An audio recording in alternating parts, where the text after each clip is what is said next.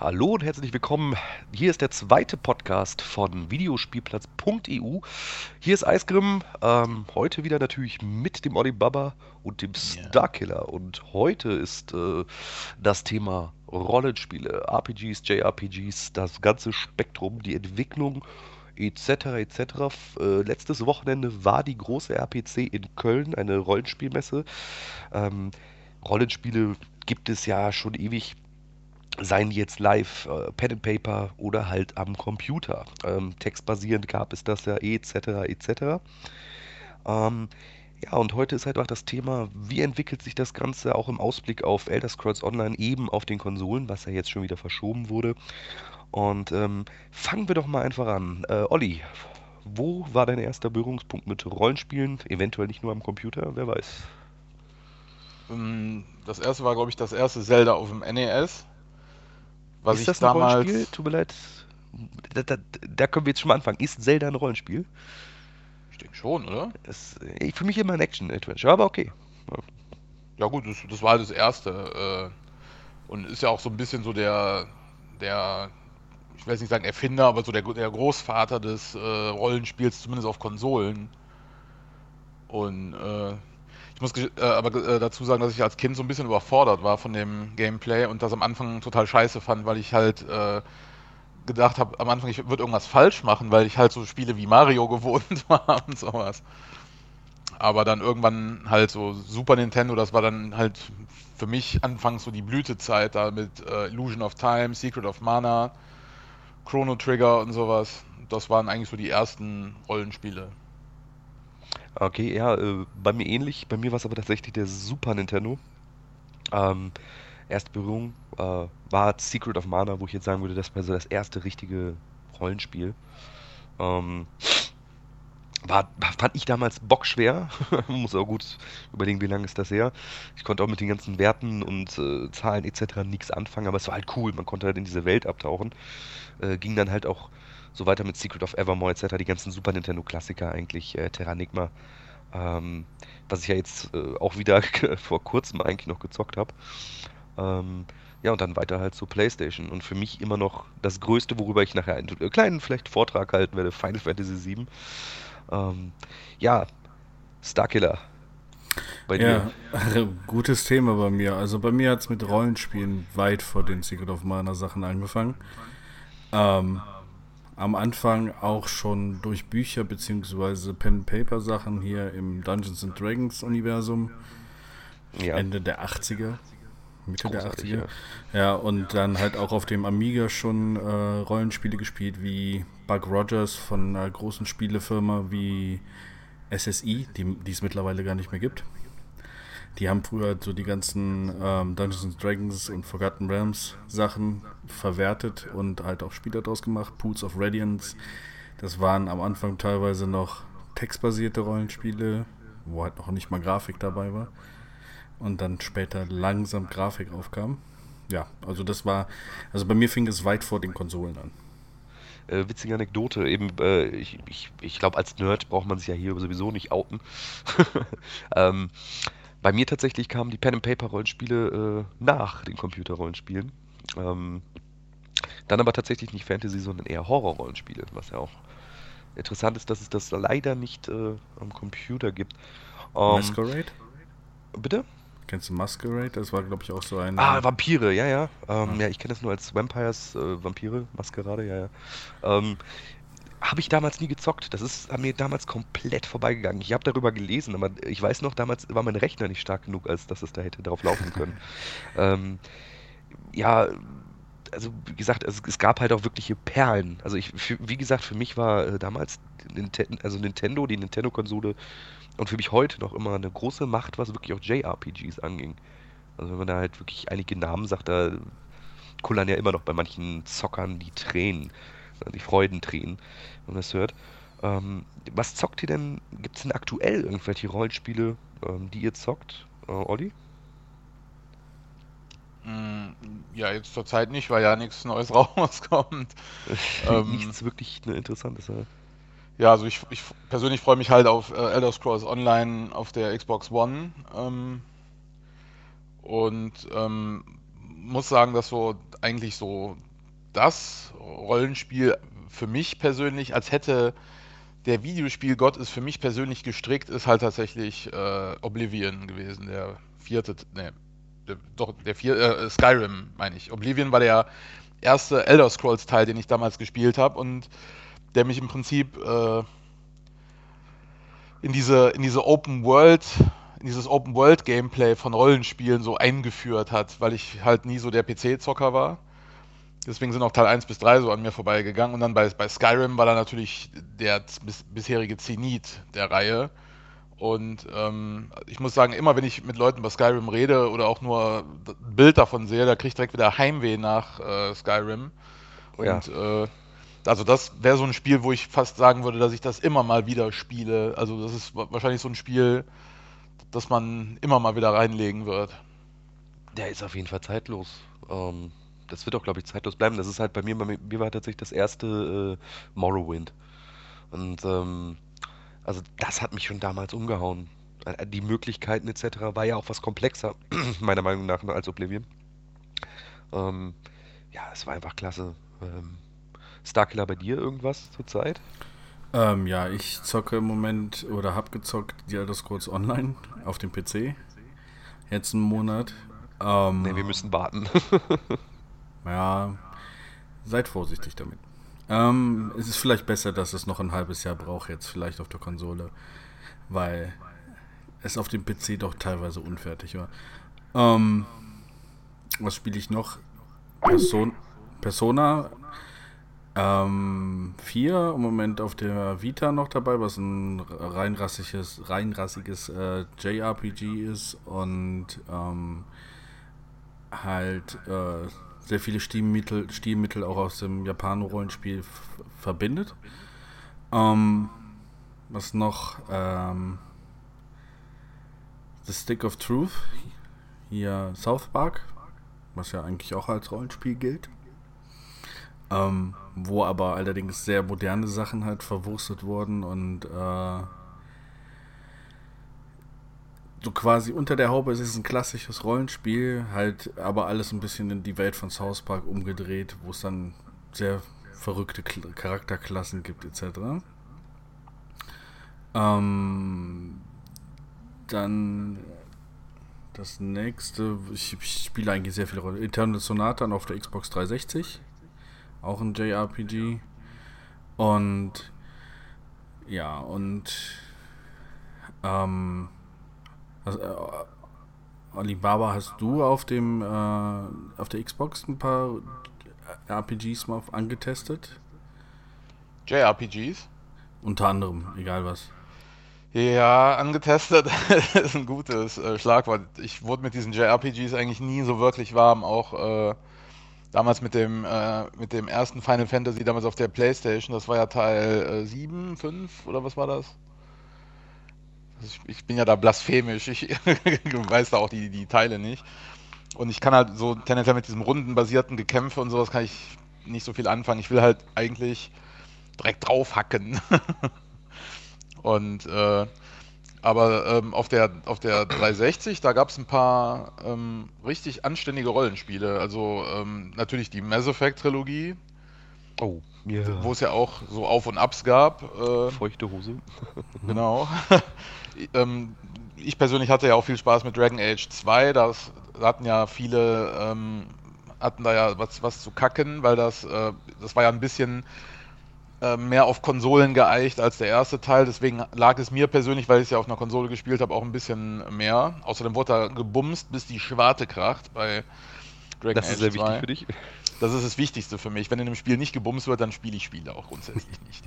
Nee, Quatsch. Aber, und was mich wirklich beeindruckt hat bei äh, Dragon Age 2, ähm, das war halt tatsächlich ähm, die äh, Interaktion zwischen deinen äh, Teammitgliedern, wozu tatsächlich auch dieses äh, äh Romanzengedöns äh, gehörte, ähm, also wie ähm, deutlich das Spiel im Prinzip das, die Geschichte angepasst hat auf deine Entscheidungen. Das habe ich in der Form, ich glaube, vorher und nachher nicht mehr gesehen. Also du hattest wirklich wenn du dem einen Charakter einen Gefallen getan hast und dafür einen anderen übergangen hast, ähm, dann haben die auch in der deutschen Synchro ähm, ganz anders auf dich reagiert. Also ich möchte auch nicht wissen, wie viele äh, Alternativdialoge die da äh, aufgenommen haben, da die, äh, die Synchro-Leute, das muss, das muss unfassbar gewesen sein. Und das hat mich bei dem Spiel wirklich beeindruckt. Äh, die Story von dem Spiel selbst war nicht so komplex, weil das spielt auch hauptsächlich in einer Stadt, ähm, aber im Prinzip diese Interaktion zwischen den Teammitgliedern, das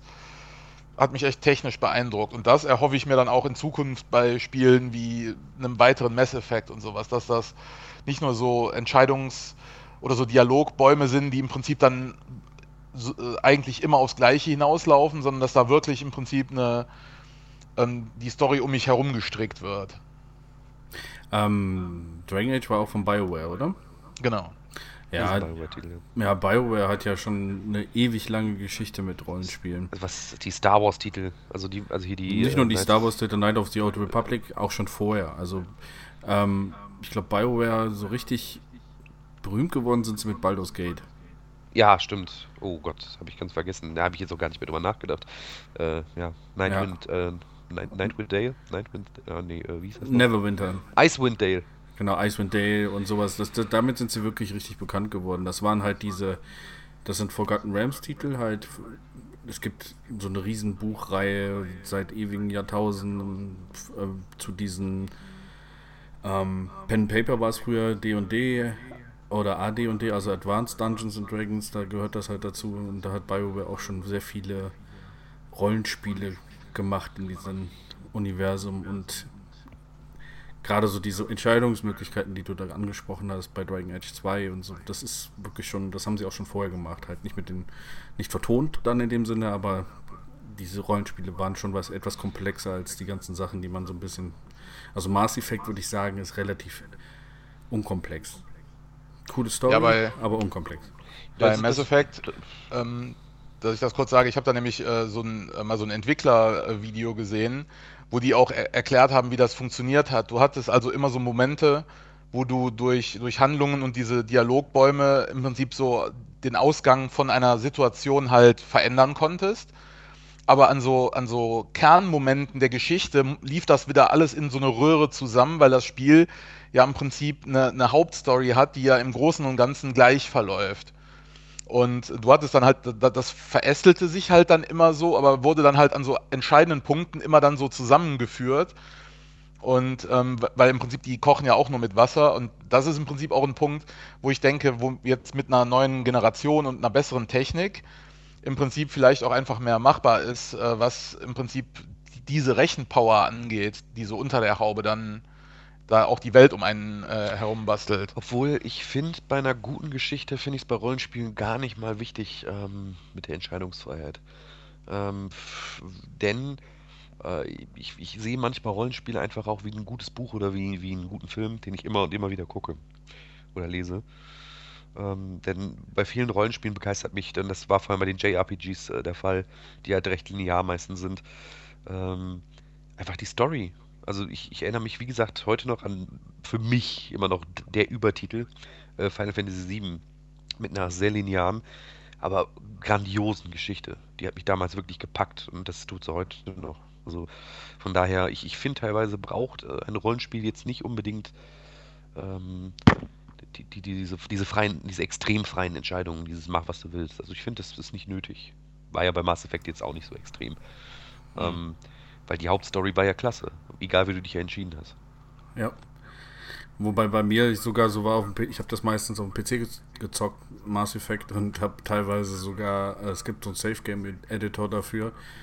Ähm, da ich die Spielstände von den Teilen vorher nicht mehr hatte, habe ich mir die Story so angepasst, dass es mir ungefähr gepasst hat, was vorher passiert ist und was auch in der Story passiert ist. Das war eigentlich ganz auch interessant, weil man dann alles mal gesehen hat. Ja, ja, jetzt werden ein paar Leute schreien, Cheater, Cheater, aber man will auch das Spiel komplett genießen. Ne? Mhm. Ja, stimmt. aber aber ich, ich fand es halt einfach cool, äh, da wirklich mit meinem eigenen, das ist mein Shepard, so, und das ist meine Geschichte, die ich da erlebe. Also das fand ich schon cool, irgendwie so dieses Gefühl. Äh, ja, was halt, Schluss da über die drei Teile.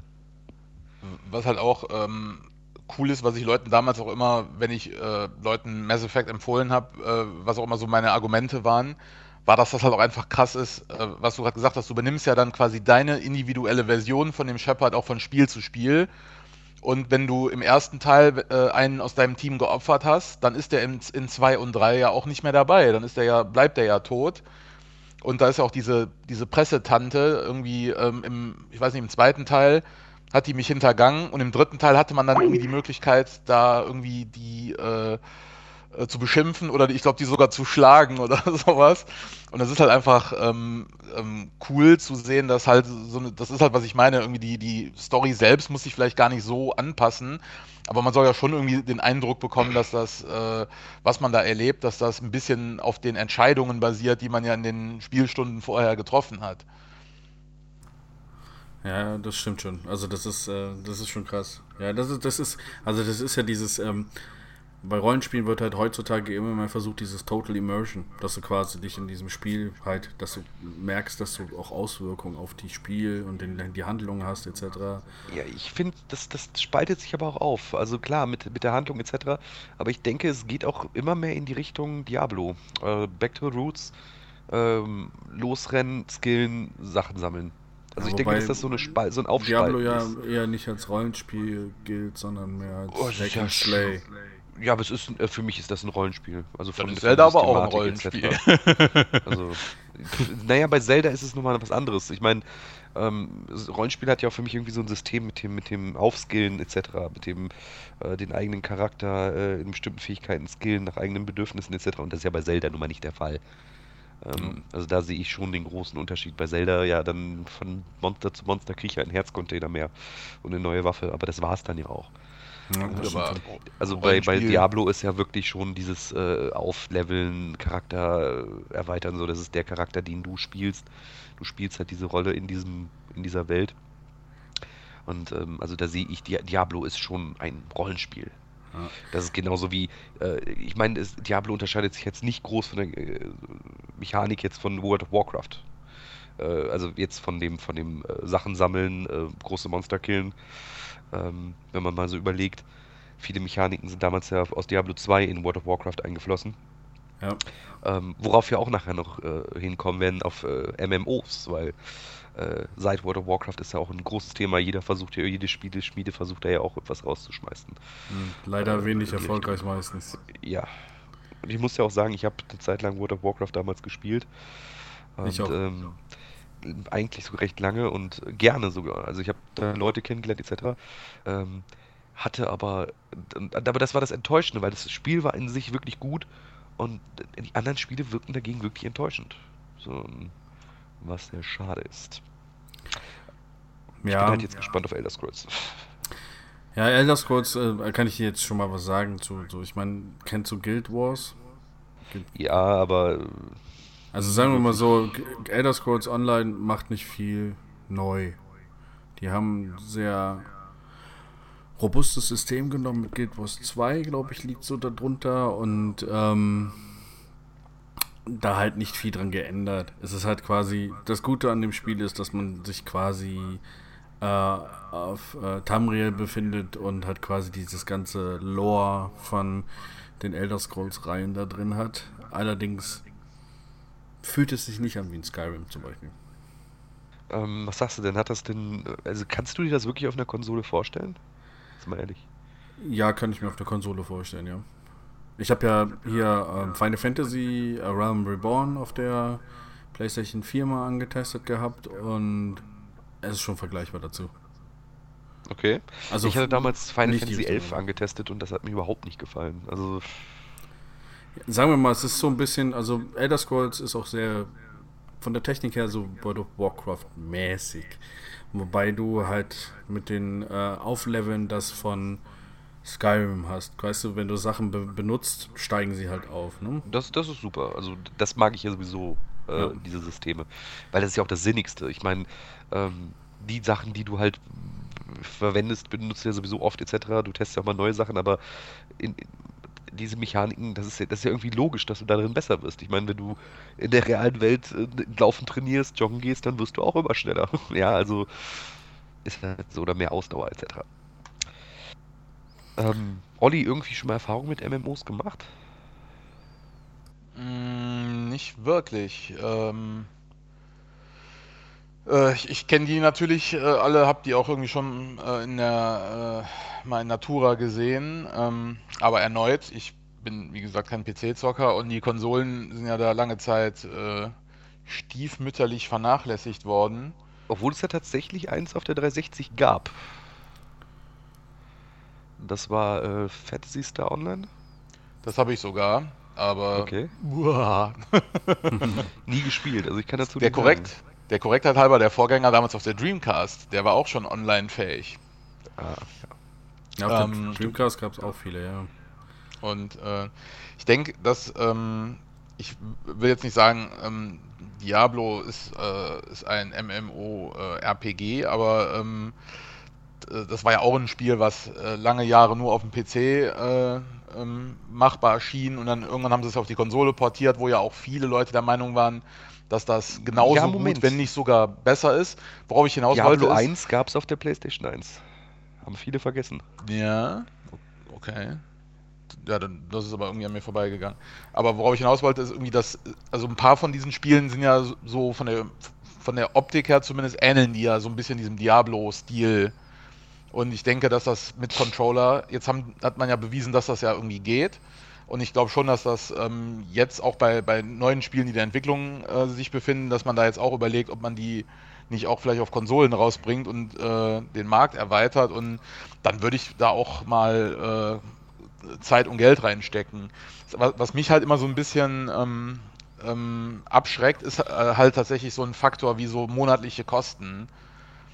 Ja, Ähm, weil man ja auch nicht immer so die Zeit hat und ähm, ich glaube, ich, wenn ich dann abends äh, ähm, vor der Konsole si- sitze, ähm, ich habe halt Angst, dass man sich dann auch so ein bisschen verpflichtet fühlt, anstatt irgendwas anderes zu machen, dann so, ja gut, ich habe halt dafür jetzt bezahlt, dann nutze ich es jetzt auch. Und ähm, ob man, ich weiß nicht, ich, also da- dadurch, dass ich da keine Erfahrungswerte habe, ist halt auch die Frage, ob man den Moment auch erkennt, wo man sagt, okay, jetzt äh, verlängere ich die, das Abo nicht und äh, lasse das Spiel erstmal äh, äh, quasi im virtuellen Schrank stehen.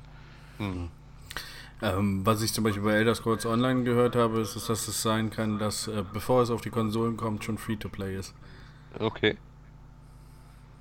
Äh, Gab es Wird- schon irgendwie. Ja, es gab so ein paar Anzeichen dafür, dass, dass da drüber gemunkelt wird, dass es vielleicht Free-to-Play wird und dann quasi. Die Frage ist, ich meine, die, die Frage ist ja wirklich, ähm, ist, ist das jetzt äh, auch wirklich sinnig? Ich meine, klar, das Elder Scrolls-Universum ist super, etc. Aber im, im Prinzip, äh, was mir schon gereicht hätte, wäre eigentlich ein Elder Scrolls, ein Skyrim-Nachfolger ge äh, gewesen, in dem ich einfach meine Kumpels in die Welt einladen kann. Und in dem man dann zusammen äh, Abenteuer erlebt. Also das hätte mir doch schon so gereicht. Also, Ja, das Interessante so ist, schade dass es bei Dark bei Souls Skyrim. sowas zum Beispiel ja gibt, was ja halt quasi auch so ein bisschen ein Rollenspiel ist. hm. Also es ist ja schon ein reinrassiges Rollenspiel für sich, aber es ist halt auch mit online. ne? Also du kannst deine Freunde quasi dazu holen, die dann mit dir bei Gegnern helfen und Ja, dann aber- auch mit gegen sie kämpfen etc. Ne? Was, aber jetzt mal ehrlich, Olli, äh, was hätte, was hätten wir gezockt, hätte man bei Skyrim äh, da wirklich noch zusammenzocken können in einer Welt? Also, ich glaube, Hm. das wäre ja eine Offenbarung gewesen, eine kleine. Ich glaube, dass das auch so ein bisschen, ähm, ähm, ich will es nicht unbedingt sagen, ein Problem ist, aber ähm, wie die damals das Elder Scrolls Online angekündigt haben, hatten ja auch viele, mich eingeschlossen, so ein bisschen die Hoffnung, dass das im Prinzip genau sowas wird. Also ein, ein Elder Scrolls ähm, halt mit Online-Funktionen. Aber es ist ja dann tatsächlich so ein, so ein MMO geworden, was ja jetzt auch nicht schlecht ist, aber ähm, was du eben gesagt hast, es fühlt sich halt nicht an wie Skyrim oder wie, wie äh, Oblivion oder so. Und wo ich mich dann auch manchmal frage, ähm, äh, außer dass, dass halt die Namen und vielleicht ein paar Designs äh, äh, Skyrim entsprechen, ähm, ob das, ob man dann überhaupt ähm, ein Elder Scrolls Online spielen muss und nicht auf dem PC dann auch einen von den anderen Genrevertretern spielen kann. Weißt du, ich meine, was bringt das denn im Prinzip wirklich äh, mit an den Tisch, was die anderen nicht haben? Mhm. Hm. auf dem PC. Also was, was macht das Spiel, was, was ähm, differenziert das halt von den anderen? Und ähm, im Prinzip, was, was ich eben auch meinte, was immer, wenn ich mit Leuten über Skyrim spreche, ähm, was mir auch immer so äh, Schauer der, der Begeisterung über den Rücken jagt, ähm, das sind halt so diese Erlebnisse, die man da gehabt hat und ähm, also angefangen von irgendwie da diesem Entdecker-Element, dass man da irgendwie äh, durch irgendwelche Wildnisbereiche schleicht und dann da irgendwie ganze Dungeons entdeckt, die überhaupt mit der Hauptstory überhaupt nichts zu tun haben.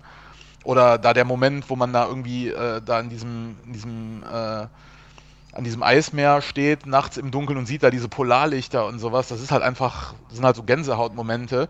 Und ich weiß nicht, ob das Elder Scrolls Online im Prinzip das für mich bedienen wird. Ich glaube, das wird spaßig werden und alles. Aber es ist halt die Frage, ob das wirklich ähm, nach ein, zwei, drei Monaten immer noch äh, so den, den, den Drive hat. Mhm. Und die Frage, dass ich das noch kurz den, den äh, Frank frage, ich weiß ja nicht, wie viele Leute du kennst, die das Spiel auf dem PC auch haben. Ähm, wie wichtig ist da im Prinzip auch das Element, das mit Leuten zu spielen, die man kennt, wie jetzt bei einem Battlefield zum Beispiel? Du kannst ähm, interessanterweise die Story auch ziemlich zum größten Teil alleine spielen. Also ich war schon von Anfang an in einer relativ großen Gilde, wo mir halt mal ab und zu jemand helfen konnte. Ähm, aber für die normale Story kannst du auch alleine da durch. So wie bei Star Wars, äh, The Old Republic, was halt auch ein MMO ist, kannst du halt eine coole Story alleine erleben und hast halt quasi das Gefühl, du kriegst eine Story, die jetzt quasi in dem Elder Scrolls Universum spielt. Und das hat schon Hand und Fuß, weil auch die ganzen Aufgaben darauf abgestimmt sind. Ähm, das mit den anderen zusammenspielen macht eigentlich dann nur Sinn, wenn du halt PvP machst. Also wenn du dann gegen quasi andere Pakte auf der PvP, äh, in dem PvP-Gebiet dann an, ankämpfst mit 50 Mann gegen andere 50 Mann und dann. Das hat mich ja tatsächlich nie interessiert bei MMOs. mich eigentlich auch nicht, aber. Also mich hat tatsächlich immer das Miteinander da gereizt, also wirklich äh, mit 10 bis 25 Mann dann irgendwie durch den Dungeon zu ziehen. Also ja. es sollen jetzt auch, also es gibt es noch nicht, also, also es gibt jetzt schon, glaube ich, ich weiß nicht, ob der schon da ist, das habe ich jetzt nicht geguckt, ich habe es jetzt ein bisschen eine Woche oder zwei Wochen nicht mehr angepackt, ähm, es gibt schon so Dungeons, wo du halt quasi nur als Gruppe reingehen kannst. Das gab es ja auch bei WoW, diese Instanzen, wo du quasi eine Gruppe ja. brauchtest und Leute finden musstest, die mit dir da reingehen und dann ähm, nur, quasi nur zusammenspielen konntest. Das gibt es da auch. Ich, das habe ich aber selber noch nicht erlebt, wie es ist und äh, ob es gut ist und ob es dich wirklich in die Story noch mehr reinzieht. Hm. Ähm, ja, also das sind auf jeden Fall, die Elder Scrolls Teile sind ja, also denke ich mal, jetzt bei jedem, äh, über jedem Zweifel erhaben, die Rollenspiele spielen. Äh, die sind perfekt. Äh, habt ihr denn noch die Fallout-Teile gespielt? Also Klar, von Fallout 3, Bethesda und auch äh, die davor? Und 2 und 1, ja, ja. Ah, okay. Ähm, kannst du was zu sagen, also zu den alten Spielen und vielleicht auch zu der Erfahrung mit den neuen Titeln? Sagen wir mal so, also wenn man, also Fallout 3 jetzt ist ja quasi so die gleiche Mechanik wie bei Skyrim. Finde ich. Also ist das gleiche ja, absolut, nur, ja. nur in, einem, in einer postapokalyptischen Welt. Das hat mir. Obwohl es eigentlich mehr mit Oblivion gemein hat als mit Skyrim, finde ich. So ja, vom Gameplay her. Ja, okay. Vom, vom, äh, na, die sind beide schon relativ. Also Oblivion und Skyrim fand ich jetzt so, ja. Stimmt schon, hast recht. Du hast deinen, aber du hast einen Begleiter dabei, dem du Sachen zupacken kannst, kannst verschiedene mhm. Begleiter mitnehmen und sowas. Ich meine, das hast du ja bei Skyrim auch gehabt. Und ähm, ist halt nur noch dann in einer anderen Setting, halt quasi postapokalyptische Welt, wo die Welt irgendwann untergegangen sind, die Menschen sich äh, eingeschlossen haben in Walls. Und das kam für mich schon teilweise sogar von der Story ein bisschen besser rüber. So. Also die, die Teile vorher waren quasi, ähm, waren ja auch keine 3D-Teile dann. Also zwei, glaube ich, war kein 3D-Teil. Das war jetzt so von mehr so diesem klassischen Rollenspiel, wo du die Figuren von oben gesteuert hast. Äh, und ähm, ja, begeisterter Fan der, der Geschichte. Also das hatte sehr viele coole Elemente, Fallout auf jeden Fall. Und kann ich auch ja. jeder, dem Skyrim gezockt hat, kann, kann ich auf jeden Fall auch Fallout 3 empfehlen. Hoffe ja auch, dass das fortgesetzt wird von Bethesda, aber denke ich, denke ich schon. Und da bin ich auch gespannt auf die äh, äh, Sachen, die halt auf der Next Gen kommen. Ja. Ähm, Olli, deine Erfahrung mit Fallout? Ich fand das, äh, fand das super. Ich fand, ähm, äh, also ich hatte ja, wie gesagt, vorher das Oblivion äh, ähm, durchgespielt und ähm, am Anfang hatte ich ähm, so ein bisschen, ähm, ähm, also, also die Welt von Fallout, die liegt mir persönlich jetzt nicht ganz so wie so, eine, wie so ein Fantasy-Setting aber ähm, die, die Story, wie sie erzählt wird und auch so im Prinzip wie die Welt da erzählt wird, das ist schon extremst geil. Und ich glaube, das ist auch, was so Endzeit angeht, eigentlich so mit das Beste, was, was ich, glaube ich, je gesehen habe in der Form. Also das ist auch besser als ja. eigentlich alle Serien und Filme zu dem Thema, weil die natürlich auch da über die Spielzeit verteilt natürlich auch da viel mehr Zeit und Tiefe reinbringen können. Aber da diese ganzen einzelnen Momentaufnahmen da in diesen kleinen Städten, äh, da das mit diesem, diesem Baumtypen und sowas, das, ähm, das, das war waren halt cool, einfach, ja. das waren halt auch so Momente, wo man immer wieder gedacht hat, das habe ich noch nicht gesehen. Und die haben halt auch ähm, mit ähm, so einem Setting, was jetzt auch nicht unbedingt auf dem Papier total originell ist, also wieder total zerstörtes Amerika, alles in braun und, äh, und grau gehalten, aber sie haben im Prinzip da eigentlich das Maximum rausgeholt, was man da rausholen kann. Mhm. Und ähm, auch am Anfang, wie man halt auch mit diesem Charakter, den man spielt, so, wie man da quasi eingeführt wird, da quasi von der Geburt an und dann quasi behütet, wächst er ja da in diesem Vault auf und ähm, äh, was ja auch, auch, auch dieses ganze Art-Design, dass das ja so dieses, ähm, dieses 50er Jahre kalter Krieg Ding äh, so ein bisschen so in die Zukunft mit katapultiert. Da laufen ja auch Roboter rum, die sehen dann aus wie äh, aus ver verloren im Weltall und sowas. Und ähm, das hatte schon so einen ganz eigenen Charme, fand ich. Also auch so vom Art-Design her eigentlich über jeden Zweifel erhaben. Ja. Und die Musik natürlich aus diesem Pip, oder wie hieß der, den man dabei hatte? Hm, ja, super. Ja. Äh, vor allen Dingen, das Schöne an Fallout war auch, es war sehr sarkastisch und ironischer noch an vielen Stellen. Ja. Ne? Also es hat auch sehr viele Kritik, ich Gesellschaftskritik verarbeitet. Genau. Ich denke an die, ja. Genau, Megaton City und sowas. Ja. Ja, ja das ist auf jeden Fall sehr interessant. Ich finde, ähm, ein Fallout-Film wäre noch was, oder? Ah, ich, ich, ich, ey, das, das Stimme ist immer, wenn ich jetzt Fallout-Film höre, muss ich immer diesen unsäglichen äh, äh, Denzel Washington-Film denken hier an äh, Book of Eli. Du weil der damals, okay. ja, ja, weil der, der Trailer sah damals, der Trailer sah damals halt einfach nur nach äh, Fallout-Film aus und äh, man hatte ja auch viel aus Fallout geklaut. Da kann man mir sagen, was man will. Äh, was meiner Meinung nach am nächsten an die ganzen Fallout-Sachen kommt, ist Mad Max. Ja. Mhm. So ja, die ganze Klasse. Weil Fallout ja auch äh, sich mit auch daran orientiert. Ja. Ich glaube, sowas wie, wie Fallout, wenn man das äh, auch nur ansatzweise äh, gerecht äh, umsetzen will, müsste man das als Serie machen. Und äh, auch dann dürfte man sich nicht zu schade sein, da auch, ich sag jetzt mal, fast schon so Soap-Elemente da reinzubringen. Einfach nur so, was dann so die Vielfalt äh, der Figuren und sowas angeht dann könnte ich mir vorstellen, dass das irgendwie funktionieren würde. Aber als Film, also da die Geschichte in so einen Zweistünder zu packen, ich weiß nicht, ob das wirklich geht. Obwohl es ja auch richtig das ist, dass das Fallout sich ja eher an solchen Filmen orientiert. Weil wenn ich mir jetzt überlege, möchtest du wirklich Fallout, äh, in, also ein Fallout in einem The Road-Universum spielen? Also The Road, äh, dazu muss man dazu sagen, ist ein äh, sehr heftiger postapokalyptischer Film. Einer der besten zu dem Thema, wenn nicht der beste, finde ich. Äh, der das Ganze doch sehr ernst und tragisch äh, ich glaube, der, der The Road, da geht dieses, ähm, wie hieß das, The Last of Us, äh, geht ja so ein bisschen in die Richtung, weil da ja auch dieses, dieses, dieses Beschützer-Element drin ist, weil der Viggo Mortensen da ja auch auf dieses Kind mit aufpassen muss. Ähm, ja, aber im Prinzip diese, ähm, ich meine, viele Rollenspiele, was der, äh, äh, was der äh, Eisgrim eben auch gesagt hat, die eine ähm, eigene Geschichte erzählen und eine, eine, gut konzipierte Geschichte, da denkt man ja intuitiv immer so, ja, das würde sich auch super auf, dem, äh, äh, auf der Leinwand eignen.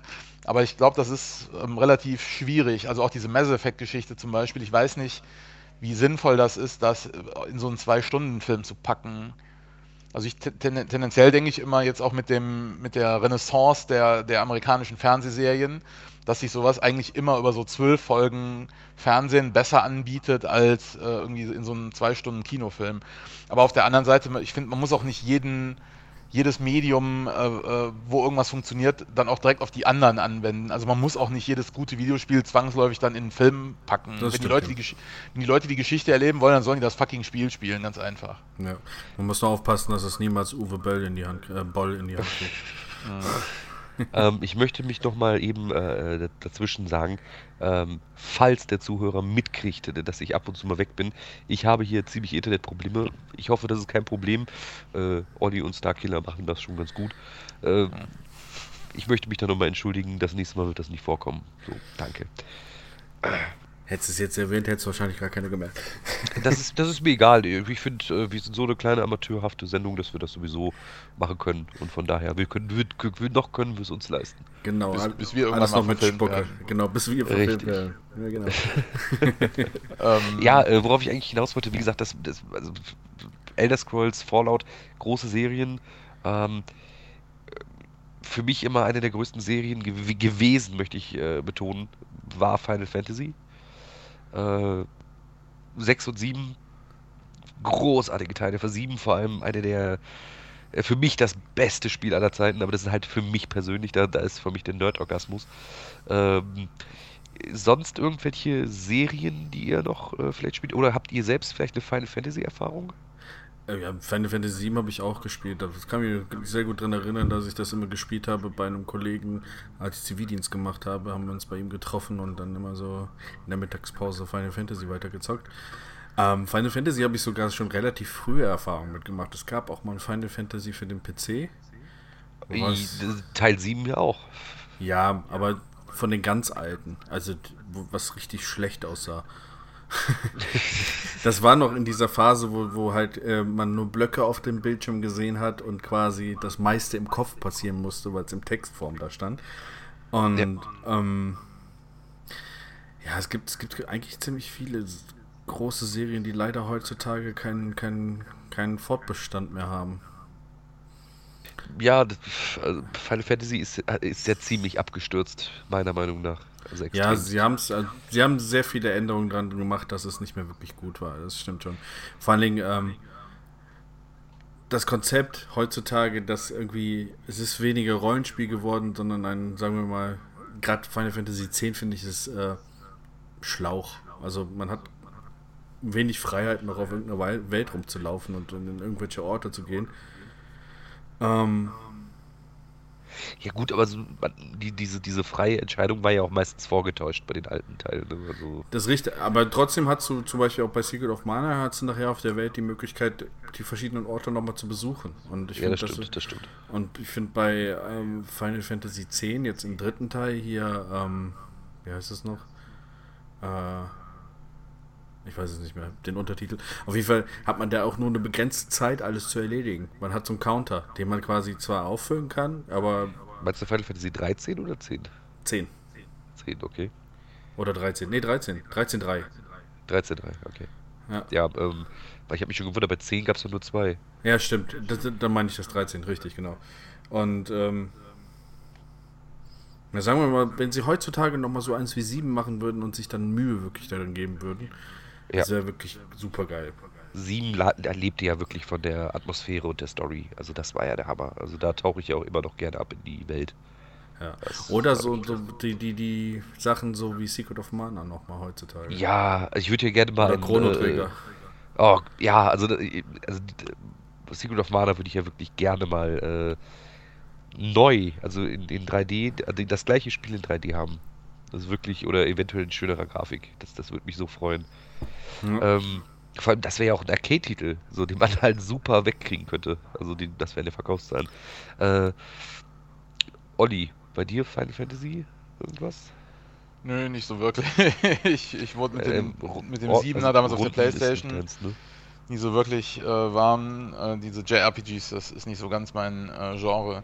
Aber was ihr eben gesagt habt, das ist ja auch das, was man so in den äh, Medien im Prinzip äh, mitbekommt, dass ja ähm, also so, so, wie ich das ähm, meine zu verstehen, dass ja der Großteil uns unzufrieden ist, so wie die Serie äh, verläuft. Und äh, da die Schreie nach irgendwie einem Reboot und irgendwie einem Neustart ja da irgendwie äh, relativ laut werden. Und das ja anscheinend, weil das auch nicht mehr das, das Geld umsetzt, was es mal äh, umgesetzt hat, dass das ja wahrscheinlich auch kurz davor ist, dass da irgendwie irgendwann mal Leute ausgetauscht werden und die das Ding im Prinzip komplett neu interpretieren und sich dann vielleicht auch auf die bei Fans beliebten Teile 7 und ich weiß nicht, was das noch äh, war, 8 oder 9? 6, 6 war auch oder, oder 6 irgendwie dann halt besinnen und im Prinzip dann versuchen, ein neues Spiel in diesem Stil zu machen. Obwohl das, das hat man ja auch bei Zelda gemerkt, dass das halt wirklich schwierig ist, ähm, diese heißgeliebten 2D-Klassiker wirklich in eine dreidimensionale Welt zu katapultieren. Das ist halt schwierig und äh, verlangt auch von Fans äh, ab, dass man sich ein bisschen äh, offener äh, gibt und nicht in so einen Karton denkt, aber so tendenziell denke ich, äh, wenn man so, so Serien in den Boden reitet, dann sollte man als Entwickler auch irgendwann den Moment erkennen, wo man äh, eigentlich mehr kaputt macht, als irgendwie da noch irgendwie Leute zu amüsieren. Also ich denke, wenn ähm, Squaresoft, wir haben ja schon mal darüber geredet, ähm, dass äh, es vielleicht mal ganz nett wäre, wenn Nintendo mal äh, ihre Franchises an andere Entwickler weitergibt. Wenn zum Beispiel auch Squaresoft einfach mal den, die Final Fantasy-Reihe vielleicht mal in die Hände von wirklich jungen, äh, äh vor, vor Kreativität sprühenden äh, japanischen kleinen Studio mal einfach in die Hand drückt und sagt, hier komm, macht was Cooles. Ich denke, da würde was richtig Dickes bei rauskommen die halt wirklich diese alten Spiele geliebt haben. Ja. Also, also Final Fantasy 15 ist jetzt auch angekündigt, ne? Also. Ja, ja. Äh, man weiß nicht. 15.1 15 Alpha. Ja, aber das, aber 15 äh, ist ja äh, quasi eigentlich versus 13. Also man hat ja die PlayStation 3 Spieler damals ja ein bisschen betrogen. Das sollte damals ja der, der Exklusivtitel werden für, für äh, die PlayStation 3 und äh, ist dann ja nichts geworden und äh, ist ja jetzt, wurde jetzt zu Final Fantasy 15 quasi gemacht, der ja auf, mein, äh, auf der Xbox äh, auch äh, oder auf der PS4 halt erscheinen wird. Hm. Also das ist halt auch immer so eine Squaresoft-Nummer. Das ist ah, halt auch eigentlich ein recycelter Titel. Aber soweit ich weiß, haben sie sogar bei Final Fantasy 14, also wo es ja schon mal einen ersten Versuch gab, das rauszubringen, und das mega unerfolgreich war und quasi es ja. keiner gespielt hat und man alleine auf der Welt war, äh, das wurde ja schon versucht, nochmal neu aufzusetzen. Die Leute wurden gefeuert und es hat jemand komplett anderes gemacht. Und äh, ja, ob das so erfolgreich war, wird sich zeigen. Ich ähm, bin gespannt. Ich ja, hatte vor, ähm, vor ein paar Jahren mal einen Artikel ähm, gelesen, dass äh, so der japanische Videospielmarkt, ähm, der bröckelt ja schon seit vielen Jahren. Ähm, weil quasi ähm, die Amerikaner oder der Westen im Prinzip eigentlich äh, in fast allen Genres sind die ja mittlerweile mit ultra äh, starken Titeln vertreten, jetzt auch wie Skyrim beispielsweise. Und ähm, die ja auch mittlerweile in äh, Asien sich äh, wachsender Beliebtheit erfreuen. Und ähm, dass halt viele Reihen wie Resident Evil und Final Fantasy und halt auch generell viele JRPGs ähm, ähm, im Prinzip auch ähm, äh, äh, äh, Umsatzeinbußen einfahren und ähm, der, die Zielgruppe ja auch bei einigen Reihen so den Eindruck hat, da bewegt sich nichts, man tritt auf der Stelle oder ähm, ähm, verändert halt Sachen äh, ins Schlechte hinein. Und ähm, da wird ja auch öfters irgendwie mal ähm, gemutmaßt, dass da generell so eine ähm, in den nächsten Jahren mal so eine Revoluzerstimmung da irgendwie durch, durch Japan gehen wird. Und ähm, ich glaube, dass das so, so, Spielereien wie Final Fantasy dann anscheinend oder auch Resident Evil ähm, äh, auch gut tun wird, was du eben gesagt hast, wenn man dann auch einfach mal sagt, irgendwie, wir haben jetzt 15 Teile in dem in Stil A, jetzt können wir auch mal was Neues probieren, äh, jetzt irgendwie riskieren wir mal alles. Und wenn es in die Hose geht, können wir es beim nächsten Teil nochmal von vorne riskieren und wieder was anderes machen. Hm. Wobei sich so große Studios wahrscheinlich keinen kein Flop erlauben dürfen. Ne? Da sind kleine Studios wahrscheinlich eher besser.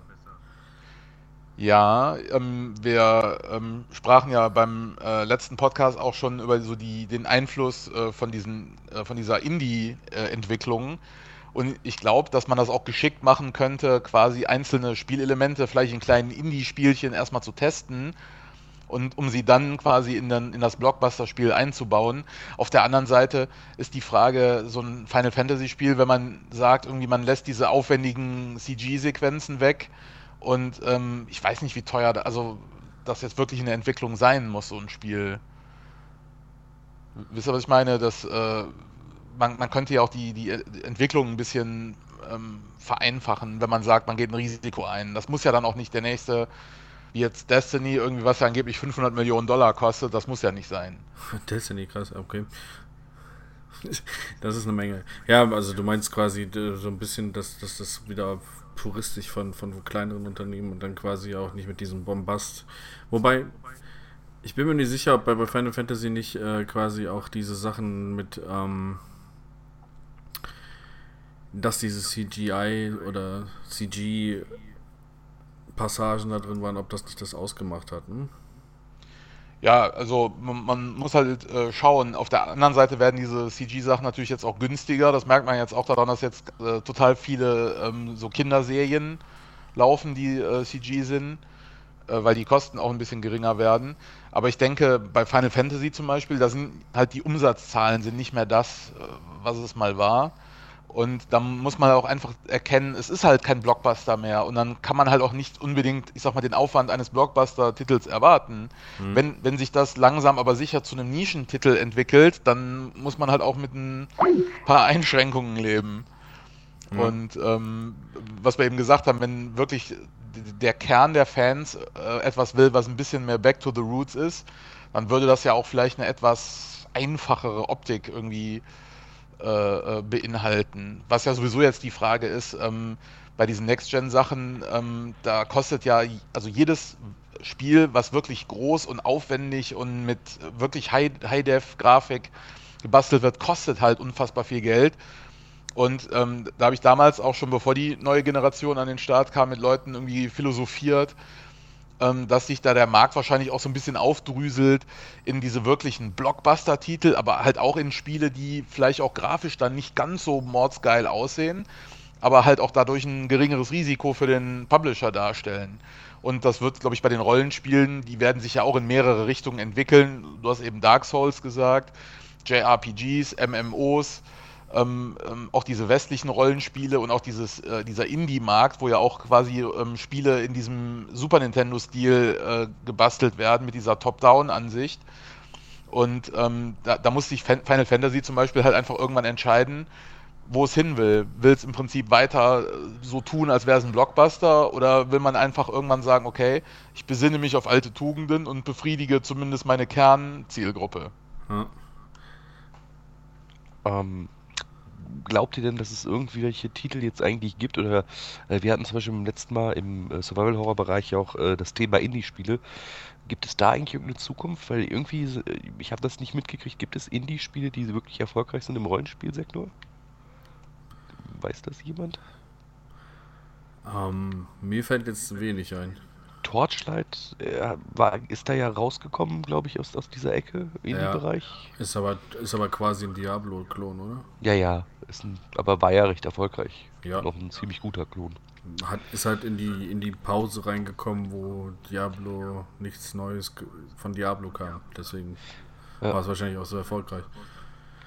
Ähm, oh. Aber sonst hm, müsste man auch, beobachten. Ich, ist vielleicht auch ja. äh, wesentlich schwerer, weil man erwartet dann ja schon halt, wie von diesen großen äh, Firmen ja schon halt eine große Story oder halt eine große Welt. Ne? Also das ist ja schon Standard jetzt. Hm. Das Problem ist, glaube ich, auch, warum die heutigen Spiele so teuer werden. Also warum ich mir vorstellen kann, dass zum Beispiel die Elder Scrolls Online mega teuer ist. Ähm, ist noch nicht mal so die Grafikgeschichte, sondern zum Beispiel die Elder Scrolls Online ist zum Beispiel alles gesprochen. Also, mhm. ja, das stimmt, das stimmt. Ja. Und wenn du das alles vertonst, und da sind ja auch wirklich hochkarätige Sprecher, wie zum Beispiel Patrick Stewart dabei und so, ähm, das kostet eine Menge Geld. Und ich habe auch mal ein Kickstarter-Projekt gesehen, halt nur wegen dem, das war jetzt eine Adventure-Sache. Das hat nur funktioniert, wenn so Sprecher zum Beispiel wie Elijah Wood oder sowas gesagt haben, ich mache das umsonst. Hm. Oder halt sehr ich mein, günstig. Ich meine halt auch, ähm, das ist halt auch wie bei Filmen, ähm, die Frage ist, so, so cool und sympathisch das auch ist, aber ist die Frage, muss das denn auch Patrick Stewart sein? Kann das nicht ein anderer britischer Sprecher mit einer coolen Stimme sein, der ein Drittel kostet? Was ich meine. Ja, stimmt. Ja, das, ist, möglich. das ist ja auch dieses, dieses äh, Blockbuster-Element, auch jetzt bei dem Trailer jetzt für das neue Call of Duty, da mit Kevin Spacey, äh, der da im Prinzip seinen House of Cards-Charakter da jetzt irgendwie mit einbringt. Ähm, irgendwie, das ist, ich meine, Call of Duty, die können sich das auch leisten. Aber wo ich mich dann auch manchmal frage, das ist ja auch sehr selbstzweckig und die versuchen ja auch immer so ein bisschen dadurch dieses Blockbuster-Element noch hervorzuheben, indem sie da äh, bei einem Spiel irgendwie dann lauter prominente Sprecher haben.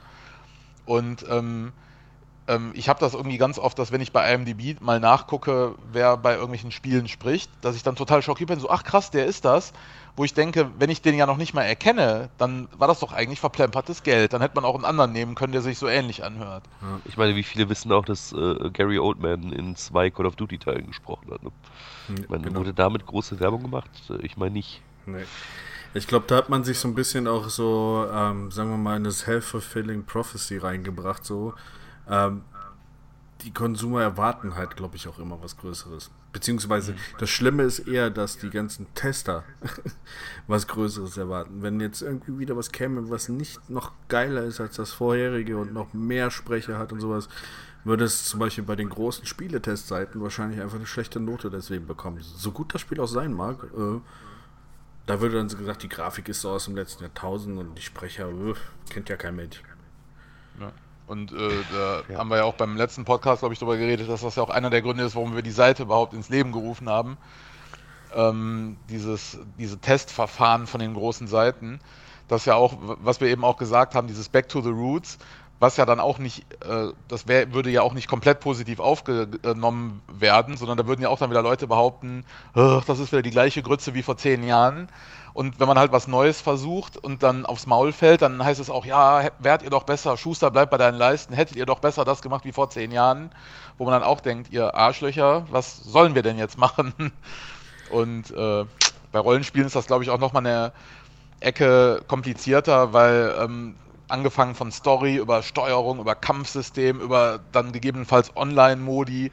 Das ist halt alles was, ähm, was schwieriger, glaube ich, als bei einem Shooter. Ich glaube, bei einem, bei einem Shooter wirklich ins Klo zu greifen, ist, glaube ich, relativ schwierig mittlerweile, weil es halt einfach so viele Formeln gibt äh, von der Konkurrenz, die das erfolgreich machen. Aber ich glaube, bei einem Rollenspiel, wo man ja auch immer so ein bisschen äh, was, was Neues machen will oder irgendwie, sei es jetzt irgendwie das, das Aufleveln oder das, die Waffen oder was auch immer, wie jetzt bei Elder Scrolls Online auch dieses, dieses Herstellen von Equipment und sowas. Man will ja immer irgendwie was Eigenes da irgendwie mit reinbringen und ich glaube, dass das einfach auch einfach schwieriger für Entwickler ist, sich da zu differenzieren, dass dann auch Spiele wie dieses Kingdoms of Amalur auf der 360, was eigentlich auch fast alles richtig gemacht hat. Super Spiel. Ähm, genau, das ist irgendwie Spiel, da von, von, von äh, Größen des Genres irgendwie, die sich da zusammengetan haben. Und hat auch ein bisschen eine etwas buntere Optik. Ich will jetzt nicht sagen wie bei Zelda, aber es ist ja schon ein bisschen farbenfroher als jetzt Skyrim zum Beispiel. Das aber allein Fable.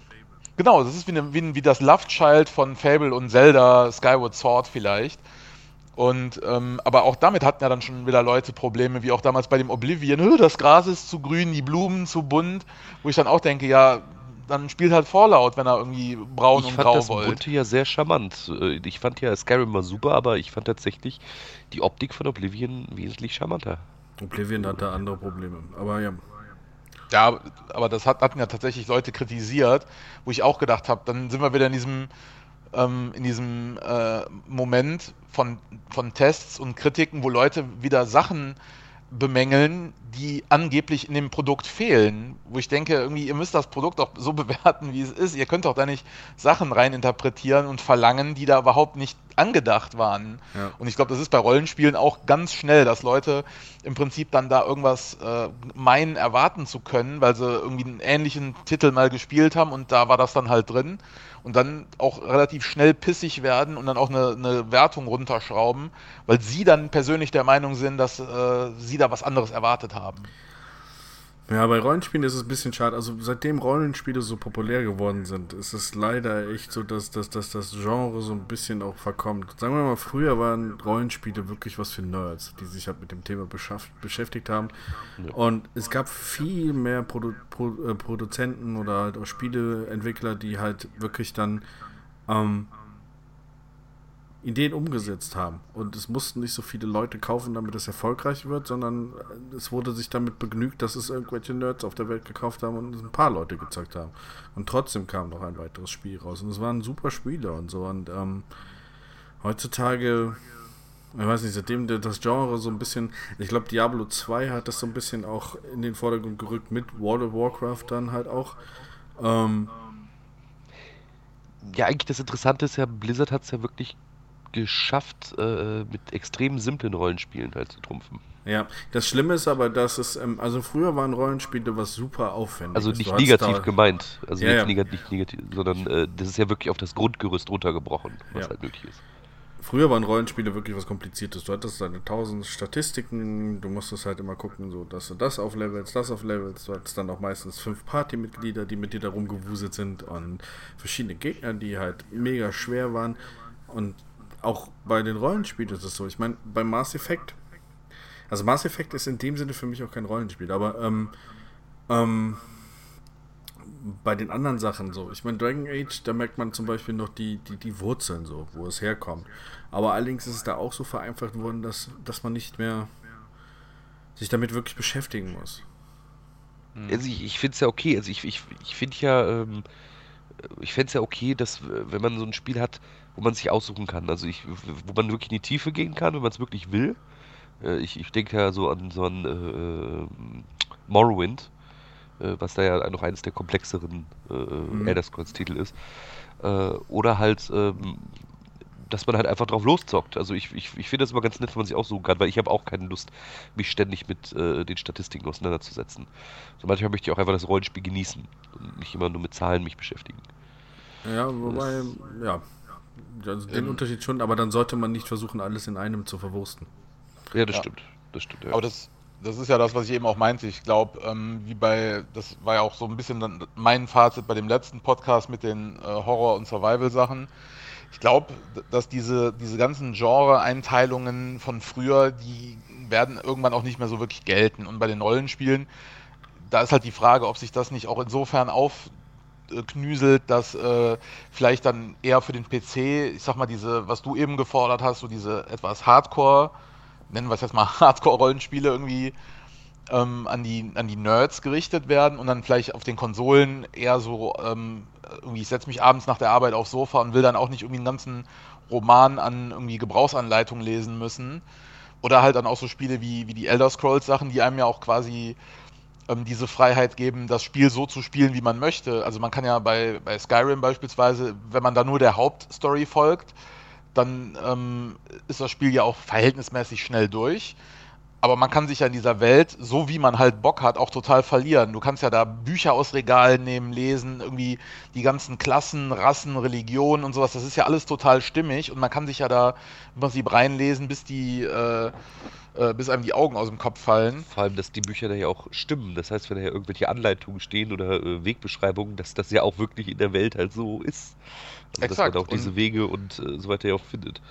Und ich, für mich persönlich ist das halt ähm, so äh, von der, von der Struktur her bei Spielen eigentlich, finde ich, immer das Beste, dass man dem Spieler so ein bisschen selber überlässt, wie er das irgendwie spielen will. Aber was, was, äh, was der Starkiller eben gesagt hat, kann ich nachvollziehen, auch wenn ich halt nie so wirklich diese, diese total Hardcore-Rollenspiele gespielt habe. Aber ich persönlich würde mich halt generell freuen, wenn sich so diese Nischen und Unterschiede und sowas dann auch quasi ähm, herauskristallisieren in eigenen Spielen. Und dass der Markt der, äh, auf dem PC und äh, der eben erwähnte Indie-Markt und sowas, ich glaube ja schon, dass es das hergibt, wenn man halt auch bereit ist, da gewisse Abstriche zu machen in Sachen jetzt Aufwand, Grafik, Sprecher, Musik und sowas, dass das dann eben nicht Hans Zimmer ist, der da irgendwie für eine halbe Million die Musik macht und sowas. Also ich meine, ähm, zum Beispiel Spiele, die auch komplex äh, sein können, äh, würde ich jetzt mal, was heißt komplex, ist vielleicht auch zu hoch gegriffen jetzt die, zu, die, bei Diablo 3, äh, aber ich erinnere einfach nur dran, äh, der Olli und ich, wir haben ja Diablo 3 zusammen durchgespielt auf der Xbox 360 und Diablo 3 ist weit davon komplex zu sein. Ne? Also ja, aber bei uns ging es dann aber auch nachher, wir haben dann nachher auch auf die Zahlen geguckt, äh, ich, ich sag nur Schadenszahlen etc. 900, 1000 äh, und 1200. keine Ahnung, äh, als ich dann den Olli da mit meinen Edelsteinen da aufgeboostet habe. Äh, also da haben wir schon auf Zahlen geguckt, etc. Ähm, das würde ich bei anderen Spielen halt auch nicht machen. Oder hättest, oder Olli, würdest du da irgendwie jetzt groß auf die Zahlen achten eigentlich? Nö, das, das ist ja tatsächlich das, ähm, da oute ich mich ja mal wieder so als, als Casual-Pflaume, dass auch das so eine Tatsache ist, die mich bei diesen JRPGs immer so ein bisschen abschreckt. Wenn ich schon diese Screenshots sehe von diesen Menüs mit diesen ganzen Zahlen, ähm, das ähm, ich, ich, ich, ich weiß nicht warum, aber das äh, erweckt in mir direkt so ein, so Ekel tatsächlich, so ein Gameplay-Ekel. Und ähm, bei Diablo ähm, ich war ja Diablo Jungfrau, bis ich dann den dritten Teil auf der 360 äh, gespielt habe. Und was ich an dem Spiel äh, als so brillant empfand, war halt, was du eben gesagt hast, dass das so auf diese Basics runtergebrochen war. Wir haben das an ein paar Abenden zusammen durchgezockt, haben dabei ähm, über diesen Party-Chat irgendwie uns da Frikadellen ans Ohr gelabert und man musste ja auch nicht wirklich aufpassen, was man da tut. Man, man verfiel ja so ganz krass in so einen äh, zen-artigen Diablo-Spielmodus, dass man einfach so ganz intuitiv alles gemacht hat, ohne aktiv drüber nachdenken zu müssen. Und das mag jetzt vielleicht nicht komplex oder, oder total äh, abgefahren äh, äh, schwierig sein, aber im Prinzip für das, was es sein will, was ja immer noch ein Spiel ist, irgendwie fand ich das äh, schon kurz vorm Zenit des Spielspaßes. Also muss ich echt vor Blizzard irgendwie meinen Hut ziehen. Hätte ich nicht gedacht, dass das so äh, Spaß macht, das äh, Konzept. Du, äh, was mir da gerade übrigens auffällt, du solltest JRPGs nochmal eine zweite Chance geben, weil eigentlich ist bei JRPGs genau das Gegenteil der Fall. Ähm, die Kommt sind eigentlich. Ja, aber die meisten JRPGs sind, du, du kannst ja meistens noch nicht mal aussuchen, was du auflevelst. Ja, das, das, das steigt einfach pro Level an, du sammelst Obwohl, XP. Und, das, das fand ich halt brillant bei Final Fantasy VII äh, mit diesem Materiesystem. Ja, dass man da, da halt war es ein bisschen anders, aber die meisten JRPGs klasse. sind quasi eigentlich nur umfangreich.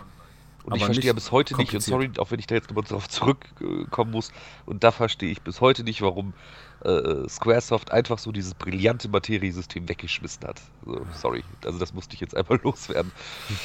Wir wissen es wahrscheinlich selber nicht mehr. Ah. Nee, das Weil, war nämlich wirklich brillant. Wenn man das in den letzten Jahren auch so betrachtet, so die letzten 20 Jahren von, von JRPGs und westlichen Rollenspielen, würde ich sagen, dass die westlichen Rollenspiele immer komplizierter waren. Und auch zahlenverliebter. Ja, also ich, ich denke mal hier auch so an ähm, Gothic. Und, Gothic, äh, genau. Dann die ganzen alten. The Dinge. Witcher. The Witcher, genau. Ist ja auch ein. Das ist übrigens auch ein Titel, auf den ich mich sehr freue. Und Der selbst, dritte Teil, ja. Ja, genau. Und äh, selbst Dragon Age ist relativ. Inquisition, da freue ich mich auch drauf. Ja, genau. Aber auch die alten Dragon Age-Teile waren noch ziemlich viele Statistiken. Also beziehungsweise du musstest ja gucken, dass du richtig levelst. Ja, beim ersten Teil, den hatte ich auch auf der 360. Ja, ja bei, bei ähm, Dragon Age 2 haben sie es weggemacht, genau.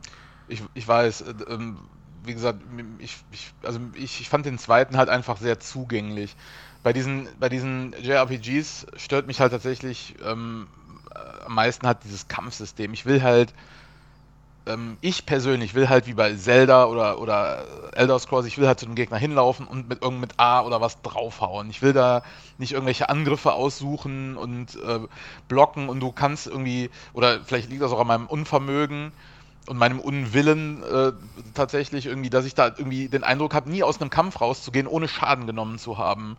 Und das ist halt nicht irgendwie wie bei anderen Spielen, wo ich irgendwann gut bin und da im Prinzip auch äh, problemlos irgendwie Gegner einfach mal wegrocken kann. Und ähm, ich hatte auch dieses Eternal Sonata mir mal, ich glaube, für 5 Euro oder so am Flohmarkt geholt. Und ähm, die Präsentation ist super, deswegen habe ich es mir auch eigentlich geholt, da dieser, diese Anime-Optik. Ähm, aber irgendwie, das, ich, ich werde mit diesem Kampfsystem einfach nicht warm, warm. Und auch dieses, was du eben meinst mit diesem Schlauchig. Ich habe auch immer den Eindruck, irgendwie, man kriegt eine total hübsch gebastelte Stadt irgendwie zu sehen, aber das ist immer wie so, ein, wie so eine Kulisse. Irgendwie.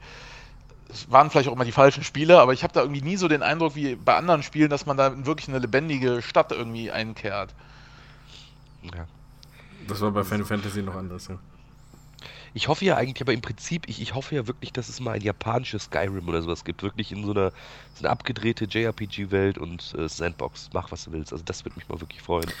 Da kann ich dann, also Sandbox-mäßig, also jetzt MMO, was halt eher äh, unbekannteren. Ja, kein. MMO, also so wirklich so Nein, aber auch. So, ja, ja, aber ähm, es ist halt jetzt ein MMO, weil viele Leute äh, da, da, da, spielen, aber ähm, Archage, das ist ein südkoreanischer Titel, der jetzt halt auch bald rauskommt und äh, das ist wirklich ein Sandbox-Spiel. Und das macht auch echt Spaß. Und das hat auch so ein bisschen diesen Skyrim-Feel. Dann fährst du auf dem Wasser rum und plötzlich wirst du von einem riesen Kraken angegriffen. Und du kannst deine eigenen Schiffe bauen. Als größtes Schiff cool. die Black Pearl. Und da ist schon ein bisschen was anderes. So. Es wäre echt mal interessant zu sehen, wenn japanische Unternehmen, also japanische Entwickler mal sowas wie Skyrim machen würde, was daraus käme. Ja, das würde mich ja, da, wirklich mal interessieren. Wahrscheinlich Da gibt es ja dieses, dieses, äh, dieses Dragon's Dogma, das ging ja so ein bisschen in die Richtung. Das war ja wie so Dark Souls featuring ja. ja Elder Scrolls, aber ähm, ähm, ich finde es ja auch tendenziell immer so ein bisschen schade, wir sprachen eben über Mass Effect. Irgendwie, ähm, es gibt ja auch noch ein Rollenspiel von Sega, dieses, äh, ich habe es mir aufgeschrieben, es heißt Alpha Protocol. Das ist ja dieses äh, Agenten-Rollenspiel. Ähm, es ist nicht so, es ist nicht sonderlich gut. Ich fand es sogar relativ schlecht. Aber ähm, ich, ich finde es halt auch irgendwie schade, dass Rollenspiele so ganz oft in den Köpfen der Leuten so reduziert sind auf Elfen und Schwerter und sowas. Ja. Und auch was du eben sagtest mit so diesem, diesem äh, japanischen Stil und sowas. Man könnte ja auch da viel mehr machen. Auch wie bei dem Wind Waker, jetzt sind wir wieder beim Thema Zelda, wo ja auch viele diesen Cell-Shading-Look irgendwie äh, bemängelt haben und so. Was ich nicht verstehen ich, kann. Genau, was, der, ist auch, der ist auch unfassbar grazil gealtert im Vergleich zu dieser Realismus-Grafik. Ähm, äh, ähm, das letzte GTA, so gut das auch technisch ist, aber das sieht ja jetzt schon dated aus. Das ist halt das Problem mit dieser Realismus-Grafik und diese, diese Comic-Optik die altert halt graziler. Und ich denke so generell ähm, rollenspielmäßig, da wäre halt auch von, vom Setting und auch so von den Artstyle-Möglichkeiten, da wäre halt viel mehr drin, als im Prinzip zurzeit gemacht wird. Ähm, also man könnte ja sogar, ich sag mal, so ein Spiel wie Watch Dogs als, als Rollenspiel konzipieren, wenn man wollte, als Entwickler. Ja. Das stimmt, ja.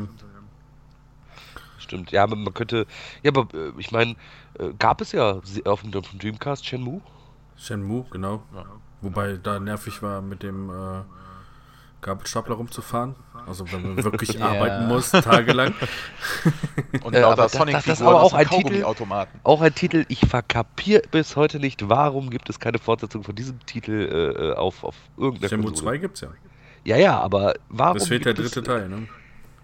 Ja, das Ende fehlt. Es, es, fehlt ja das Ende. Der dritte ja. Teil war ja eigentlich geplant, aber irgendwie ist äh, ja, Sega zu dem Zeit, Zeitpunkt pleite gegangen. Ja, die ja, haben warum, kein Geld mehr. Ja, aber warum macht, wird es nicht weitergemacht? Also das ist, ich verstehe Ja, kein Geld. Bei denen reicht es nur für Handyspiele zurzeit. Ab und zu mal ein bisschen Sega, äh, Sonic. Entschuldigung. Ja. Obwohl, passend, passend zum Thema für das, äh, ähm, für das letzte Sonic-Spiel auf der Wii U gibt es ähm, jetzt da dieses, äh, ach, wie heißt es? Da, äh, Sonic Adventures? Nee. nee. Ach, ach, Driss. Ähm, na, ist egal, da, da gibt es jetzt als Download-Level ein Zelda-Level. Okay. Was, was im Prinzip in dieser Zelda-Optik ist, und da flitzt man dann halt als, als blauer Igel mit grüner Tunika, irgendwie flitzt man dann da durch. Ist natürlich Fanservice, aber ähm, äh, zeigt auch, wie stark im Prinzip dieses, diese Zelda-Optik ist, dass man die auch direkt anhand von einem Strauch oder sowas äh, äh, erkennt. Aber ähm, so tendenziell ähm, ja, dieses auch, äh, wie, wie heißt das, Deus Ex und sowas, da gibt es ja, oh. das ist, würde ja auch als oh, Rollenspiel, glaube ich, fast durchgehen. Ja, ähm, also das erste, ähm, das erste auf jeden Fall. Also ich, ich kann von den vom letzten Titel nichts, da kann ich nichts zu sagen. Also leider nicht. Das ist kein Rollenspiel, aber das, ich habe es gespielt. Also das, das, ja, das erste ist schon. Das war alleine. schon brillant. Ja. ja, mal sehen, was so in den nächsten. Also Witcher, ich bin gespannt, wie The Witcher wird, der dritte. Ja, The Witcher mit The Witcher 2 wurde ich ja tatsächlich nicht warm. Also, also ich habe es ja leider nur auf der Konsole gespielt. Und ähm, ich muss es auch immer noch weiterspielen. Ich werde es auch noch weiterspielen. So eigentlich äh, gezockt, Alibaba? Ja, ähm, ich, was man, man kann ja ordentlich da knattern, also deswegen muss es eigentlich, eigentlich Exakt, deswegen habe ich es gekauft. Ich, das ich werde hier in eine Ecke geschoben, das ist ja unfassbar. Das hast du selber gemacht? Ja. Ich weiß, ich weiß. Lustigerweise bin ich allerdings kein Riesenfan von Game of Thrones, wo ja auch äh, geknattert wird, äh, bis sich die Füchse gute Nacht sagen. Aber ähm, bei The Witcher 2 auf der 360, das ist halt technisch super gemacht. Und was mir tatsächlich gut gefiel, auch in Bezug auf Geknatter, ist, wie erwachsen das Spiel seine Story erzählt. Da ähm, ist ja auch diese Szene, wo die irgendwie nach irgendeiner Schlacht irgendwie äh, wacht er zusammen mit dieser rothaarigen Zaubertussi irgendwie auf ja. und man sieht dann irgendwie mal einen, einen Mops aus dem Kleid hängen. Aber das, so wie das auch präsentiert wurde, war das jetzt nicht auf so irgendwie hihihi, man sieht ein, ein, eine Titel, sondern das war halt auch äh, wie etwas Normales ähm, äh, umgesetzt. Also als auch nicht so an diese pickligen Nerds gerichtet, die sich äh, irgendwelche Nacktbilder von Sarah Michelle Geller aus dem Internet runterladen, sondern wirklich an eine erwachsene Zielgruppe und auch wie das Spiel mit, mit Gewalt und auch da dieser Hinrichtung und sowas umging und auch immer wieder mit so einem Augenzwinkern. Das hat mich wirklich ähm, begeistert. Im Prinzip wie, wie bunt und erwachsen man so eine Welt eigentlich erzählen kann. Aber das Gameplay, was du eben sagtest, da wurde ich auch nicht 100% warm mit. Ähm, aber das ist halt ein gutes, ein, super Spiel, muss ja, man neidlos anerkennen. Und beim also dritten. Die Präsentation war großartig, allein diese Sturm genau, auf die Burg und so weiter, das war schon klasse. Super geil. Und von dem dritten verspreche ich mir auch tatsächlich relativ viel, muss ich sagen. Und die Charakter, die waren da halt ganz cool. Auch da dieser, wie heißt er, da Geralt oder was? Ja, Geralt, genau irgendwie, das war schon, war schon ganz anständig. Und die ja, Buchreihe, die soll ja auch ganz gut sein. Ähm, was erwartet ihr denn jetzt eigentlich vom Genre Rollenspiel äh, in, in, in, in ferner und naher Zukunft? Herr Starkiller? Äh, ja, Starkiller? also ich erwarte mir quasi, ähm, ähm, dass man in Zukunft weniger versucht, Genres zu mixen vielleicht. Und sich wirklich auf das Kern, auf die Kernidee bei, bei Rollenspielen wirklich ein bisschen mehr wieder zurückberuft und äh, das halt einfach gut macht. So wie in Diablo 3, was halt die Kernidee genommen hat und halt nochmal, wobei das auch viel Kritik bekommen hat, aber dass es halt dann super umgesetzt ist und sowas. Wir müssen kein äh, GTA-Rollenspiel haben, wo du quasi fast alles machen kannst und ähm, beim Rollenspiel sind immer noch am wichtigsten die Stories. Ja. Und ich muss jetzt natürlich nochmal äh, die PC-Spieler und äh, das Hören äh, mal absolut provozieren.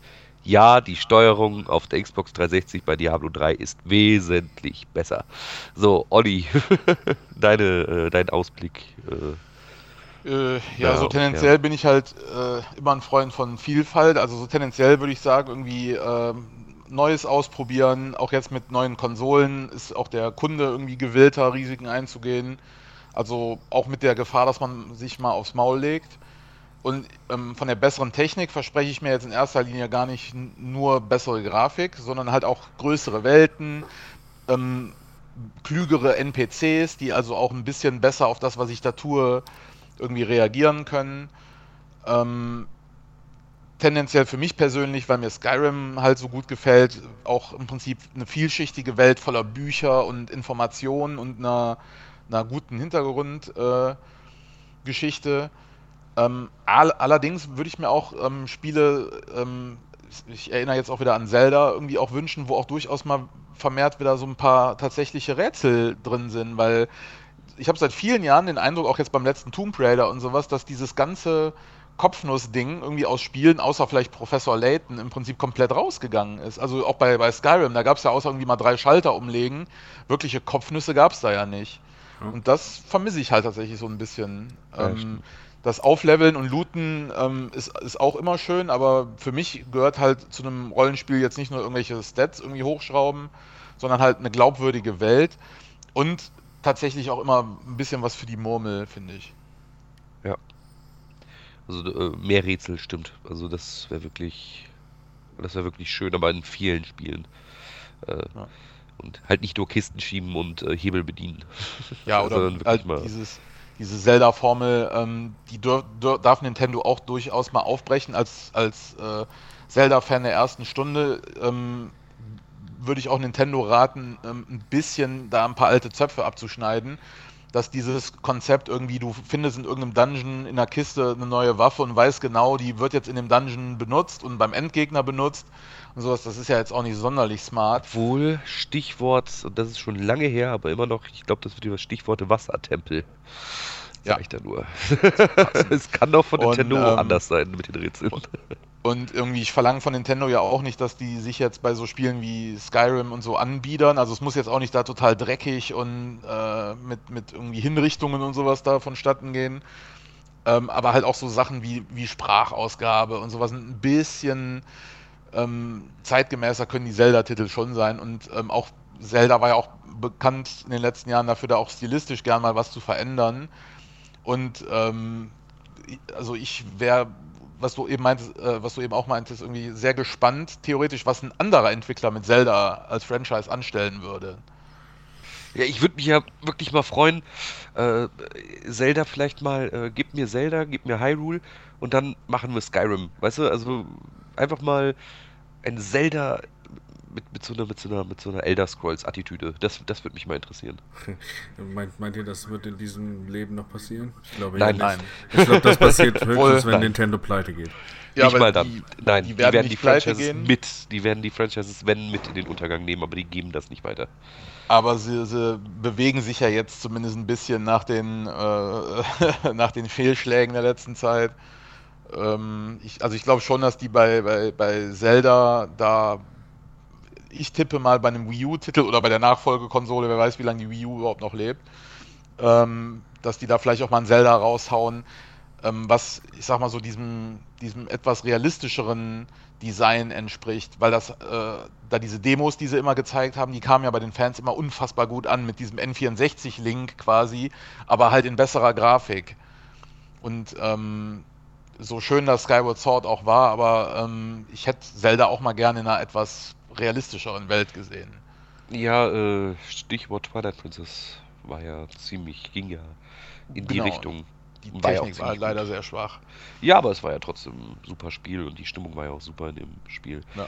Und also liebes liebe, liebe Nintendo-Leute, die hören ja eh nicht zu, aber ist ja egal. Ich, äh, ich, ich spreche diesen Appell äh, in die Öffentlichkeit hinaus bitte alternativen äh, Support von dem, äh, von dem Controller der Wii U diese Fuchtelsteuerung, so schön und nett die auch ist, aber jeden Schwerthieb irgendwie mit so einem, mit so einem, äh, mit so einer Handbewegung ausführen zu müssen, ist auf Dauer einfach läppsch. Es war auch nervig. Also ganz ehrlich, ich, ich, Skyward Sword war ein tolles Spiel, aber es nervte. Ja, ich, ich, man sitzt da und denkt, ich würde eigentlich viel lieber nur A drücken, anstatt irgendwie die ganze Zeit. Ja, ich meine, so. Ähm, die haben ähm, die, die Motion Plus Steuerung äh, streckenweise sehr geschickt eingesetzt, wenn man zum Beispiel da diese, dieses Drohnending gesteuert hat, indem man den Controller quasi wie so ein Papierflieger gesteuert hat. Und ähm, bei einzelnen Waffen, wenn du dann wirklich wie mit einer Maus im Prinzip äh, mit dem Cursor auf den Fernseher zielst, das ist alles schön und gut. Aber diese Standardbefehle wie laufen, irgendwas aufheben und halt schlagen, das darf nicht mit irgendeiner Fuchtelscheiße einhergehen. Das ist albern. Ja. ja. Das ist übrigens auch der Grund, warum es auf Kinect niemals ernstzunehmende Titel geben wird. Ja, dieses Rise, das war ja ursprünglich als, äh, als reines Kinect-Spiel gedacht. Ja, voll Kinect, und, dann wärst du ähm, wahrscheinlich nach zwei Stunden tot gewesen. Das und man, man, müsse, man muss auch drüber nachdenken, warum sie das geändert haben. Wahrscheinlich, weil die Technik auch nicht ganz so funktioniert hat, wie man sich das gedacht hat. Obwohl in dem, in dem fertigen Spiel, da sind halt noch so Momente drin, wo man halt schmunzelnd ähm, sich denken kann, so, ah, und das war jetzt einer von diesen äh, Kinect-Momenten.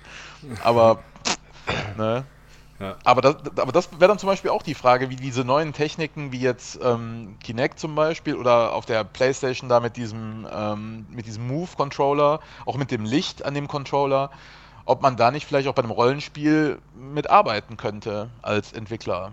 Weißt du, ich meine, das, ähm, also angefangen von so Gimmicks wie, dass du eine Fackel entzündest und der Controller dann rot leuchtet, bis halt zu wirklichen Rätseln, die da mit diesen Farben irgendwie arbeiten, weißt du? Ja. Ich meine, was, was es ja schon gibt, ist sowas wie, wie Harry Potter oder sowas, wo du quasi dann diese Kamerasteuerung hast und verschiedene Zaubersprüche damit ausführen kannst, indem du da rumfuchtelst. Mhm. Aber wie, das wird auf die Dauer, das kannst du, glaube ich, nur in kurzen Spielen machen. Weil auf die Dauer hast du da keinen Bock dazu, das 20 Mal zu machen oder 30 ja. Mal zu machen und 50 Mal zu machen und so. Ja. Was da cooler, was da cooler wäre, so, so wie die iToy-Sache früher bei der Playstation. Da gab es ja auch so Sachen, wo du einfach nur so, so, so, Sachen davor halten musstest, der das erkannt hat und dann hat er das gemacht, weißt du? Mhm. Ja, bei, ähm, bei der PlayStation 3 äh, Kamera, da war ja auch dieses äh, iPad, da dieses, dieses fusselige Affenvieh und du konntest zum Beispiel auch was zeichnen, das ähm, vor die Kamera halten, dann hat er das nachgezeichnet, dann wurde da draußen dreidimensionaler Gegenstand. Und dann konnte die Figur halt damit interagieren, wo auf der Gamescom damals natürlich alle Pimmel gezeichnet haben wo ich die Sony-Frau auch gefragt habe, als, als die mir das so in die Hand gedrückt hat, wo ich auch meinte, und wie viele Leute haben heute schon einen Penis gezeichnet? Und sie so, ah, fragen Sie nicht. und ich habe, glaube ich, äh, als ich habe, glaube ich, eine Blume gezeichnet und äh, da fing die auch an zu lachen, weil ich wahrscheinlich der Einzige war, der da irgendwas FSK 12 gemalt hat.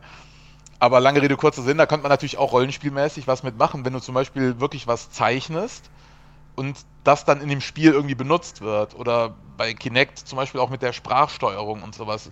Es darf halt nicht in so ein Gimmick verfallen, dass das im Prinzip, was du eben meinst, dass das irgendwie nach, nach zehn Malen, dass man denkt, ja, ist nett, aber ich möchte trotzdem lieber eine Taste dafür drücken. Sondern das müsste halt schon ähm, intuitiv eingebaut sein. Und, ja, mit ähm, der Sprachsteuerung ist halt auch das Problem, wenn du zu Hause sitzt und spielst, wie oft willst du deinen Fernseher anbrüllen? Ja, ich persönlich ähm, nutze nutz die Sprachsteuerung nicht ganz so oft, aber äh, ein gemeinsamer Kumpel von uns beiden, der NBA 2K14 äh, spielt, der wechselt ja ständig seine, seine Spieler damit aus. Irgendwie der labert mit einem über gut, Skype ja. ne, und brüllt dann irgendwie äh, bla bla bla, austauschen gegen bla bla bla. Spielt ja auch. Und, äh, ne, und was halt heftig ist, dass man halt ja nicht mal fluchen darf, dass man dann ja sogar äh, Strafminuten kriegt, wenn man flucht, auf, also vor der Kinect.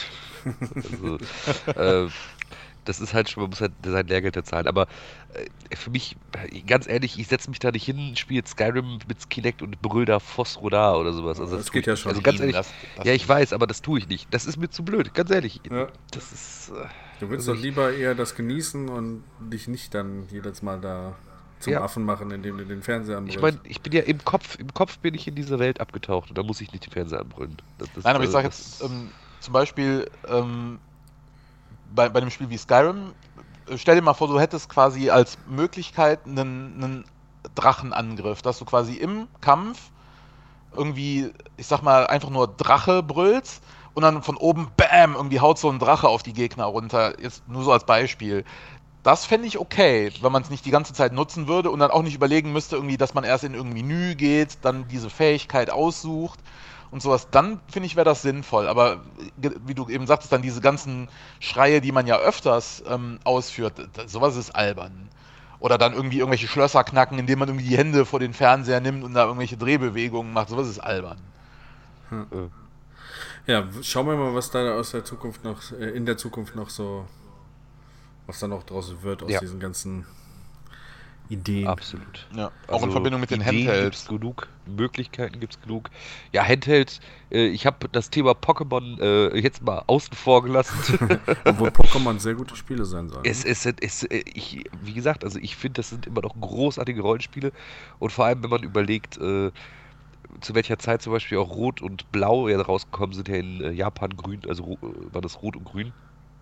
Äh, da muss man schon sagen, was da aus dem alten Gameboy rausgeholt wurde, ist schon nicht schlecht. Ähm, Erinnert auch an die ganzen, also ein bisschen an diese ganzen alten Rollenspiele auf dem Absolut. Gameboy. Absolut.